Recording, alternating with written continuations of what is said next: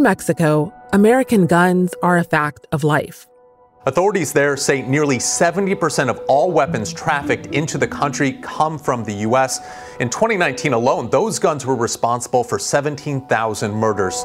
Call it the worst free trade imaginable.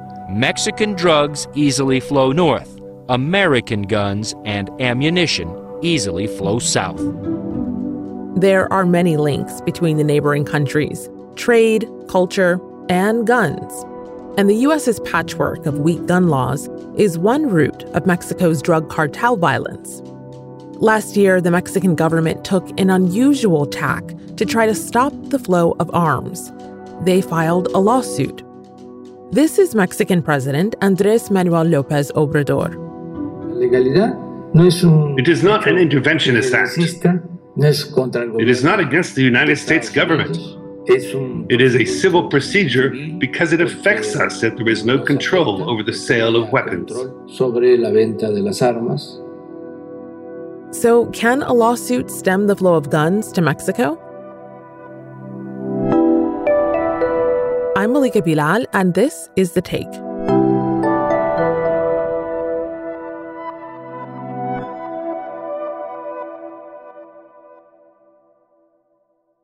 Today, we're updating a story that first ran in August 2021. If you've listened for a while, you might remember we talked to Mexico correspondent John Holman in 2020 about what's come to be known as the Iron River of Guns. So I wanted to talk to him about this case and what he's seen in Mexico since then. Tell me about this lawsuit. Why did the Mexican government take this step? They're filing a lawsuit against 11 gun manufacturers and some quite famous ones as well amongst them. They've got Colt, they've got Smith and Wesson, they've got quite a lot of big names. And basically what they're saying is that those companies have been negligent in the fact that there's guns uh, that they're selling that are ending up in Mexico the lawsuit alleges that the companies knew they were contributing to illegal arms trafficking. Mexican officials hope the lawsuit will put a dent in crimes committed by illegal firearms. Actually, like the Mexican foreign minister went even further than negligence. This is actually a lucrative market the Mexican government seems to be saying that these manufacturers uh, are going after. So that's what they want to stop. They're asking for compensation. They're hoping about $10 billion that will go into the Mexican treasury. But they said that apart from the money, primarily they want these companies to start self regulating. So it's not just this sort of sea of weapons heading towards Mexico with everyone washing their hands of it. How likely is it that it's going to succeed? That's the big question. And it was asked actually, we were in the briefing with one of the government's top lawyers from the foreign ministry, and he said that it wasn't certain that it was going to succeed, but basically they were going to give it their best shot. Now, running against it is the fact that in 2005 in the United States, there was a statute that introduced widespread protection against gun companies from lawsuits and legal action from victims of gun violence. California Congressman Adam Schiff calls the Protection of Lawful Commerce in Arms Act, or PLCAA, a deeply destructive bill that protects gun manufacturers from any responsibility for how their products are used, even when they're used to commit a crime. But groups like the National Shooting Sports Foundation say this is just another attempt by Democratic lawmakers to demonize constitutionally protected products. Now, what the Mexican government's hoping is that because they're outside of the United States, then they can still be able to do this because they're not within the United States, and that statute won't protect the gun companies against their legal action. That's sort of their hope, and we have to see how that plays out. So, this isn't going to happen overnight. This is going to be quite a long, drawn out process. As a matter of fact, since this interview happened last year, the 11 American gun manufacturers being sued by the Mexican government have asked the judge in the case to throw out the legal action, saying it violates the First and Second Amendments of the U.S. Constitution. The judge on the case has questioned whether allowing Mexico to sue U.S. gun manufacturers for facilitating the trafficking of weapons to drug cartels would open the door to other countries suing them. Meanwhile, lawyers for the Mexican government responded that the suit does not go against the First Amendment nor does it question American values. and that it's only asking for gun manufacturers to sell and distribute their guns to responsible customers, according to the laws in the United States.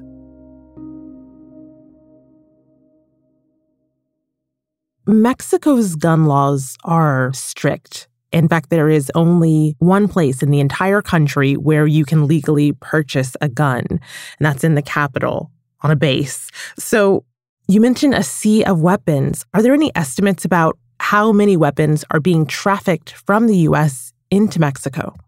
The foreign ministry said that the government estimates that half a million weapons are coming across from the United States to Mexico every year. And they said that they're causing at least 17,000 um, homicides, those weapons. They call it an iron river. That's what they call it, that's coming across the border um, from the United States into Mexico. That Iron River has been the subject of a lot of research and reporting on both sides about where the guns come from and how they get across. This is Eugenio Weigend Vargas. I'm the research director for gun violence prevention at the Center for American Progress. That's a think tank based in Washington, D.C. Throughout my life, I've been living in the United States and Mexico back and forth. But for the last 10 years, I've been uh, living in the United States. And like many people with ties to both countries, Eugenio is used to driving back and forth. He was just in Mexico last week, but he's also observing with the eyes of a researcher. I've done that many times in my life, you know, where I've driven from the United States to Mexico, and the checkpoints are pretty weak.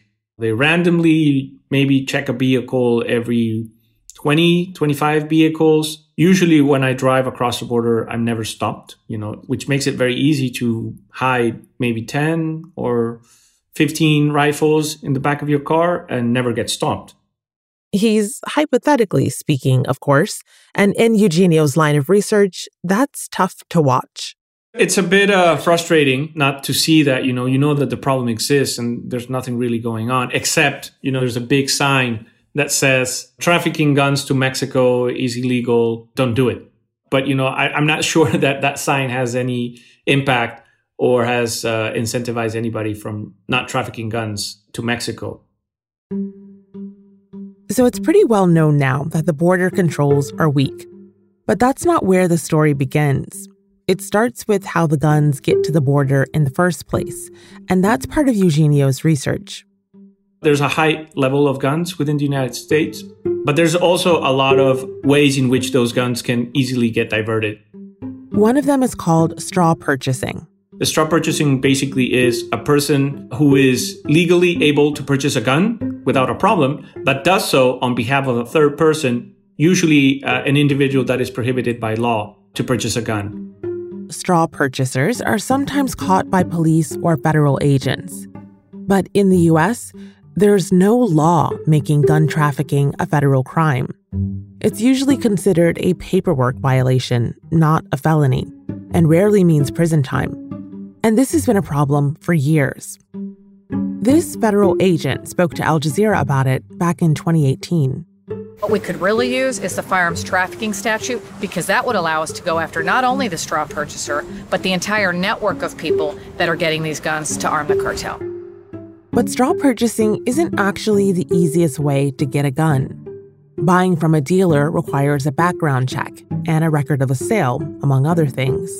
But for traffickers, there's a way to get around that, and that's private sales, including at gun shows. What's called the gun show loophole. Gun shows have been going on for as long as I can remember, uh, and I don't think there's anything wrong with them. Uh, it's a good place to get a good deal. Gun shows are gatherings at convention centers, parking lots, even parks, where people just gather around to sell guns, other gun related accessories like holsters, stickers, but you also see the AR 15 rifles, the AK 47 displayed on tables. You see some gun dealers there. Federal firearm license dealers must conduct a background check before any gun sale. Those are required by law Gun dealers at gun shows are required to run background checks on any sales, but in this case, private sellers are not required to run background checks, meaning that anybody that is prohibited by law from purchasing a gun can go to a gun show and get a gun with no questions asked. even a person that intends to traffic that gun or a person that is prohibited by law because he has, for example, a history of domestic violence.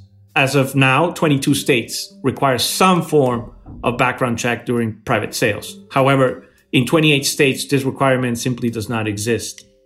And that includes two border states, Texas and Arizona. These private sales are a well known issue in the U.S. gun control debate. But some of Eugenio's visits to gun shows were also focused close to the border. You see all these rifles on display on tables, keeping in mind that they're only about two, three miles from the Mexican border, meaning that anybody can drive to a gun show, approach a private seller, and get any type of weapon that they're selling, including an AR 15 rifle. And gun shows happen every weekend across America, so it's, it's very easy on any given weekend to acquire a gun. One gun that stood out to Eugenio in his visits was the 50 caliber rifle. It's the largest caliber weapon you can legally buy. A 50 caliber shooting palm-sized bullets that can blast through car doors and bulletproof vests in one deadly pull of a trigger. So the 50 caliber rifle is pretty big. The bullets are like the size of a small bottle of water, in fact. In the US, you mostly see it among big gun enthusiasts to take down different targets. You see a lot of people uploading YouTube videos on shooting down trees or shooting old cars just for fun, for display. I got an email from Hunter here who said he could shoot the watermelon off my head. So we're here with this watermelon, my head, this 50 caliber BMG round, and his sniper rifle. We're gonna see how that goes. Oh God. In Mexico, a rifle that can take down a target from over a mile away is used a bit differently. Those rifles are, are capable of taking down helicopters. And in fact, has been the case that criminal groups in Mexico have used Barrett 15 rifles to take down helicopters. So you find this type of guns at a gun show three miles from the Mexican border. That's the scary part is that these guns are being used in Mexico not for recreational purposes, but for confrontational purposes. Our correspondent, John, has been following those kinds of confrontations across Mexico. The most famous one was when a cartel outgunned the Mexican army in a city called Culiacan, forcing the army to release the son of the famous cartel leader El Chapo. But last year, John went to another state that's been a center for violence. The southern Mexican state of Michoacan has become the battleground for a bloody drugs war between two of the major cartels. Criminals in Mexico have used drones to drop explosives on police, injuring two officers in the western state of Michoacan. So, what's happening in Michoacan is the Jalisco New Generation Cartel, which is one of the most powerful groups in Mexico, is basically invading into that state, wanting to take over. And there's lots of local criminal groups there that, before were fighting among themselves, they've come together to try and repel it. There's a, a sort of full on low level turf war that's being conducted almost out in the open. And the government and the authorities there are just sort of bit players sometimes just watching it play out. You met with self defense groups of people who are defending their villages from the cartels.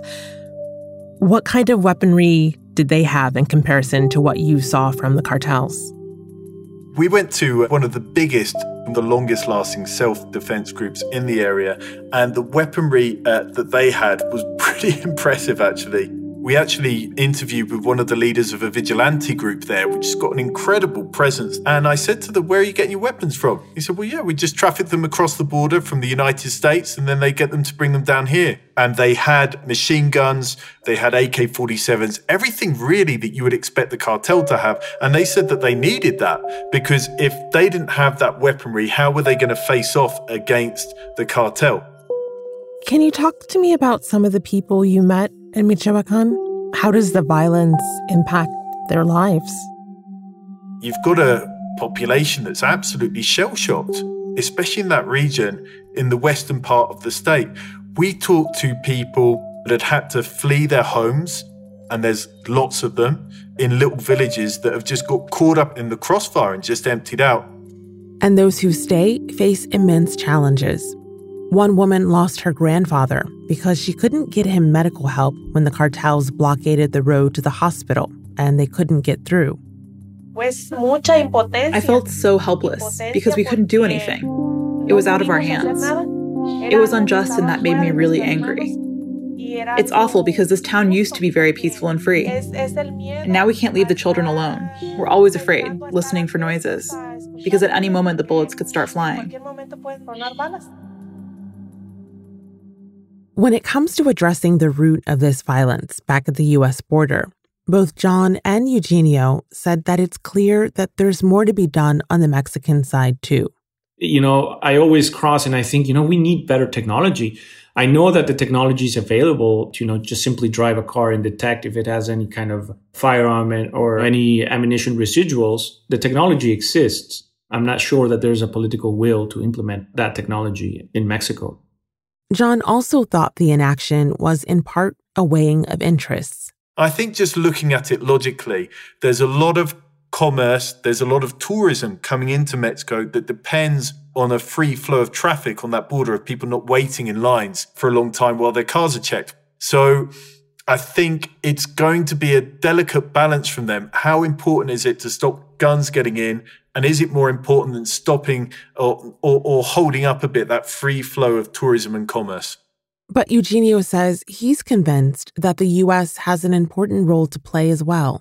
I'm not saying that the Mexican government doesn't have a responsibility. Of course, they have a responsibility, and they should certainly address issues of corruption, building better police forces. There are many, many things that they need to do. What, what I usually tell my Mexican friends is Mexico should not blame everything on the United States.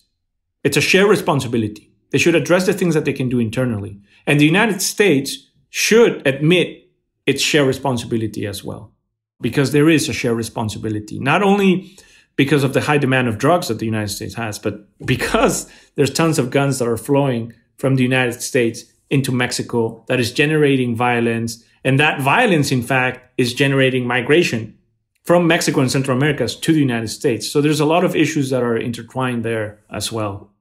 For Eugenio, the issue is personal from his own time in Mexico. I was a victim myself in 2011. I had a gun pointed at my head. I parked outside my uncle's office. I was going to pick him up. And while he came out, two young people came through my window and pointed a gun at me. The second one was driving the car behind. And he took everything. He took the car, he took the wallet, he took my phone, he took everything I had. And that kind of left me marked. And it was not just me, also family members were impacted by gun violence in Mexico. So that was what brought me to this issue. So, bringing this back to the lawsuit, what do you think the Mexican government hopes to get out of it? You know, keeping in mind all the stories you just told and, and what the lay of the land actually looks like. How important do you think that a lawsuit like this could be to the people of Mexico?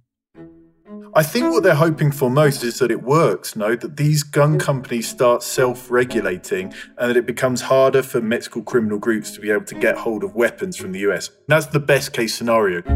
I think they're also wanting to show with this that they're doing something because Mexican governments have been complaining about this for quite some time. So I think they want to show to their population that yes, we are trying to act on this. So even if it doesn't succeed, at least they're showing that and showing that they've done more than past administrations. We just have to see if it actually works or not. Unlike Eugenio, John also saw that the story about the flow of guns in Mexico is also a story about the flow of people. After a month there and a, and a few reporting trips, I think the biggest takeaway from me were the people that we met in the state and outside of the state that can't go home. And we met a lot of people that don't have that possibility. Mm. So many people have had to flee. We talked to one family that had to go all the way to the border, the only family that agreed to go on camera. And it was three generations, four generations of a family that had had to leave. They left in the dead of night and they left with nothing. They played us the phone conversation where one of their neighbors was saying basically, if the daughter of the matriarch of that family doesn't get involved with us, then we're going to kill you. Oh, wow. They kidnapped my daughter for three days. They wanted her to sell drugs. They warned her that if she didn't do what they said, they'd kill all of us. I started to tremble. I said to my son, Let's go. They're coming to put a bullet in my head. We didn't grab anything except documents, and we left fast. There was, I think, uh, five or six of them living in a very small tent, and they were just waiting to see if they get asylum. And they said they were happier right now because even though they were basically on the streets, at least they weren't in that dangerous position that they were in back in Michoacan. And I just felt in my own case, just imagining if I'd had to do that, if from one day to the next, everything that I owned, everything that I built up over time, I just had to flee because of things outside of my control. Two criminal groups fighting each other. And I was sort of stuck in the middle, that sense of helplessness, and also that sense of what's going to happen to your life after that. And it just can't imagine the constant pressure of it, month on month, year on year. So that sense of powerlessness for the people there, I think, was something that really, really struck home to me and made me think. And that's the take. To hear more of John's reporting on U.S. gun trafficking in Mexico, check out our episode from 2020. The link is in our episode description. This episode was updated by Ney Alvarez. The original production team was Alexandra Locke, Negin Owliaei, Dina Kesbeh, Amy Walters, Priyanka Tilve, Tom Fenton, Stacey Samuel, and me, Malika Bilal. Alex Roldan is our sound designer. Aya Elmileik and Adam Abou-Gad are our engagement producers. We'll be back.